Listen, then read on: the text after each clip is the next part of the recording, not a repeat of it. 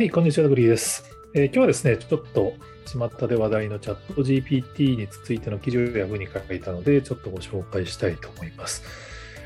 これ本当はあの皆さんの勤めている会社によると思うんですけど、チャット ジーピーティー 積極的に使ってるよって企業は、まあ、スタートアップを中心に増えてると思うんですけど、最近本当あのテレビでもチャット ジーピーティー 特集とか組まれるようになったんで、本当あの日本でも流行ってんだなみたいな、なんか世界でさんばんめに日本がチャット ジーピーティー 使われてる国らしいですからね。だからそういう意味だと日本でもチャット ジーピーティー ブーム来てんだなみたいなのがあるんですけど、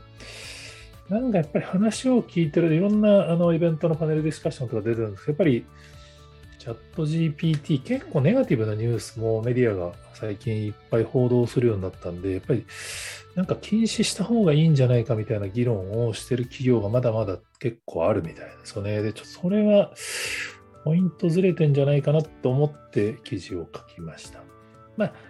あの実際にチャット ジーピーティー 禁止してる企業ってアメリカにもたくさんあります。あのなんかそういうのをまとめてる記事がビジネスインサイダーかどっかにも上がってましたけど、特にアメリカはなんか金融機関とかはそのなんか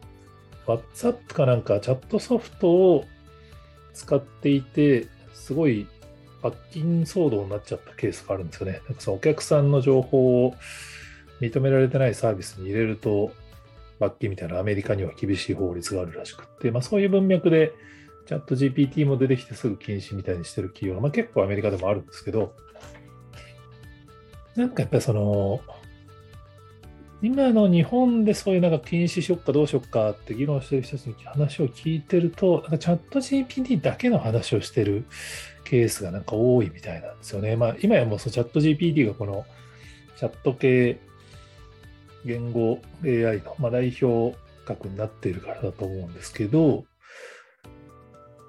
まあ、直近ですごい象徴的だったのは、政府の行政指導がヤフトピとか大きく取り上げられてたんですよね。その記事タイトルが政府オープン エーアイ に行政指導、病歴など個人情報侵害の恐れっていう。結構他のメディアも個人情報の収集方法に懸念とか、結構そのネガティブなタイトルの記事がたくさん書かれてましたけど、政府の個人情報保護委員会がオープン エーアイ に対して行政指導をしました。で、これ元の文章を見に行くと、記事のタイトルの印象から結構離れてるんですよね。まあ、よく読むと、なんかそのチャット ジーピーティー の今の画面だと、病歴とかのその重要な個人情報をユーザーがチャット ジーピーティー に入力してしまう可能性があるよねっていう。で、それがユーザーの同意なしにチャット ジーピーティー 側の情報が残って、ユーザーの意図しない形で使われる可能性があるよねって。だからそういうことのないように、日本語の表記とかも足りないから変えなさいよっていう、まあ、注意喚起だったらしいんですけど、これね、オープン エーアイ に行政指導、病歴など個人情報侵害の恐れって書かれると、なんかこう、サービス登録しただけで病歴とか抜かれるのかって勘違いする人とかたくさん出そうですけど、まあ多分そういうその、まあ何も知らない人が、まあ今もブームになっちゃってるからそういうのを知らずに入れちゃうのを、まあ回避したいっていう思いもわかりますし、メディアがこういうふうに報じるのはやっぱりチャット ジーピーティー に対するこういろんな意味での懸念とか不安があるからだろうなっていうのはすごい感じるんですけど、まあ、こういうそのネガティブなニュースが話題になると、やっぱり企業担当者とか、まあ、特にその企業のセキュリティ担当者、情報システム部門とかはやっぱりどうもなんかチャット ジーピーティー 危ないらしいから、ちょっとこれうちの社員使わせて危ないんじゃないみたいな感じになって、とりあえず禁止みたいになるケースがやっぱあるらしいんですよね。で、まあ短期的にちょっと危ないから全部禁止にするっていうのはまあ分からなくはないんですけど、どうもその禁止の仕方とか聞いてると、なんかチャット ジーピーティー だけ禁止とからしくって、それはもう全然意味がないと思いますっていうのがまあこの記事を書いた背景です。まあ、これはもうあの僕のこの話を聞いてるような方は皆さんご存知だと思うんですけど、そもそもチャット、エーアイ チャット系のサービスってもうチャット ジーピーティー だけじゃないですからね。Google も Bard を出してますし、まあ、OpenAI と連携してる Microsoft はまあ、Bing チャット エーアイ チャット機能を出してますから。で、これ、Bing エーアイ チャット機能とか Google の Bard とか、まあ、Microsoft の Bing エーアイ チャット機能はもうすでに検索機能に組み込まれるようになってきてるんですよね。だからその エーアイ チャット機能自体を禁止したいっていう話になると、今後検索エンジンへのアクセスを遮断するんですかって話になるんですよね。だからその OpenAI を信じられないからチャット ジーピーティー 禁止なんだっていうのはまだわかるんですけど、なんか エーアイ チャット機能にそのこう病歴とか個人情報を入れるのが危ないっていう文脈だと、もう実はそんなん言うたら他のサービスを全部禁止しないといけなくなっちゃうんですね。で、あのアメリカの金融機関とかはそこまでするかもしれないです。そのとりあえず危ないから。でも今後さらにいっぱいサービス増える予定なんですよね。もうそのオープン エーアイ、マイクロソフト、Google だけじゃなくて Facebook グループ、メタグループもやるっつってるし、まあ、イーロン・マスクもね、あの開発止めろって言いながら自分たちで会社立ち上げるとか、まあ、日本でもサイバーエージェントやってますし、海外でも確かテンセントでしたっけ、中国もやってますし、まあそのまあ、最大の大きなニュースは、そのスタビリティ エーアイ がオープンソースの言語モデルをもうリリースしてるんですよね。これしがつかな。まあ、業界ではまあこれが一番大きなニュースなんですけど、まあ、要はもうその大規模言語モデルとかその エーアイ チャット系のサービスって多分めちゃめちゃこれからもいっぱい出てくるんですよね。で、当然その個人情報入れちゃダメっていうのも全サービス共通なんですけど、だからそのなんか危ねえからチャット ジーピーティー へのアクセス遮断しようとかなんかそういうレベルで済む話じゃないんですよね。ここはちょっとあの、まあ、この記事で何を言いたかったかっていうと、なんかやっぱそのシステム部門の対応とか聞いてると、まだやっぱそのこういうウェブサービスっていうのがこう一部の企業が提供して、まあ、それを使う。オープン エーアイ という会社がチャット ジーピーティー というサービスを提供したんで、これを是非を議論するみたいな感じになってるみたいですけど、エーアイ の世界って今そうじゃないんですよね。この去年、このスタビリティ エーアイ が Stable Diffusion っていう画像生成 エーアイ をオープンソースで配っちゃいましたと。それによってオープン エーアイ も実はもともとはクローズドにサービスを一部の大企業とか研究者向けに提供してた会社なんですよね。だから昔は、まあ、いちねんまえは エーアイ っていうのはやっぱその一般に公開するのは社会 エーアイ の影響が大きすぎるというのが常識だったのが、まあ、スタビリティ エーアイ が去年、ステーブルディフュージョンという画像生成 エーアイ を公開するときに、すごい エーアイ を一部の アイキュー や個人が独占するのは健全ではないっていう思想で、画像生成 エーアイ をオープンソースしちゃいましたと。まあ、その結果、オープン エーアイ も、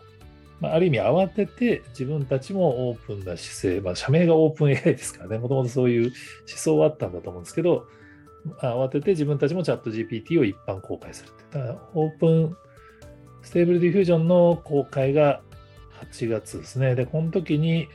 深津さんが世界変革の夜明けは、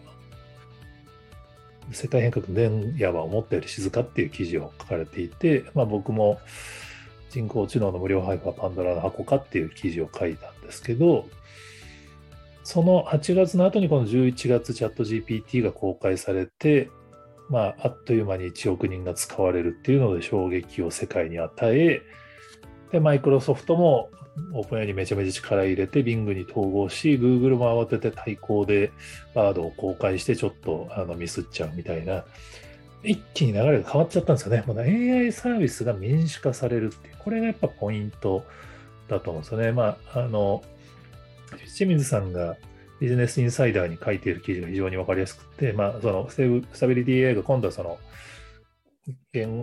大規模言語モデルもオープンソースで出しちゃったんで、まあ、これがその本命だっていう文脈の記事を書かれてますけど、まあ、これで エーアイ の民主化がさらに進むんであると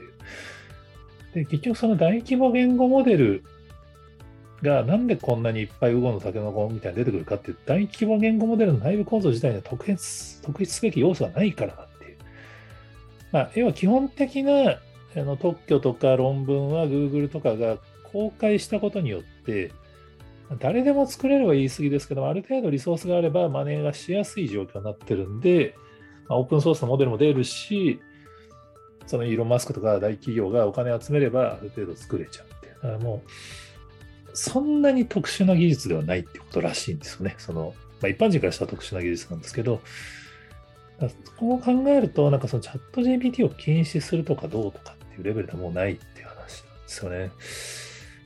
で、まあ、最近あのいろんな方と議論していて面白いなと思うのは、やっぱりその火とか電気の発明に例え話でされる方が多いんですよね。で、これは確かにいい例え話だなと思って、まあ、火とか電気も多分見つかったばっかりの頃って当然危ないっていう方が先にあったと思うんですよね。まあ、避難が当然火事になるしやけどするし、でも、まあ、人類の文明を進化させたっていう。だから電気も同じでその感電したりいろんなリスクもあるんだけど、こうやって人類をめちゃめちゃ進化させたって。だから エーアイ は人か電気の発明とか発見に近いっていう、まあ、そう考えると、まあ、当然今危険なはあるからこう注意して使おうねっていうルールを制定するのはもう企業にとっては必須だと思いますけど、これ危ないからもうちょっと箱の中にしまっとけっていうのは、世の中他の企業は今どんどんやっぱ使い方を模索して変わっていきますからね。いわゆるこう人類が何度も直面しているこう短期間で大きく社会が変わるっていう、こう産業革命的なものの一つに今回 エーアイ 革命になるはずなので、超短期で一回気にするのはあれだと思いますけど、本当に自分たちの会社がこう人間は何を仕事として残すのかっていうのを今のうちから議論しておかないと危ないんじゃないかなと思うんで、ちょっとはい、煽り記事っぽい記事を書いてみました。はい、えー、他にもこんな話してますよっていう方がおられましたら、ぜひコメントやツイートで教えていただけると幸いです。今日もありがとうございます。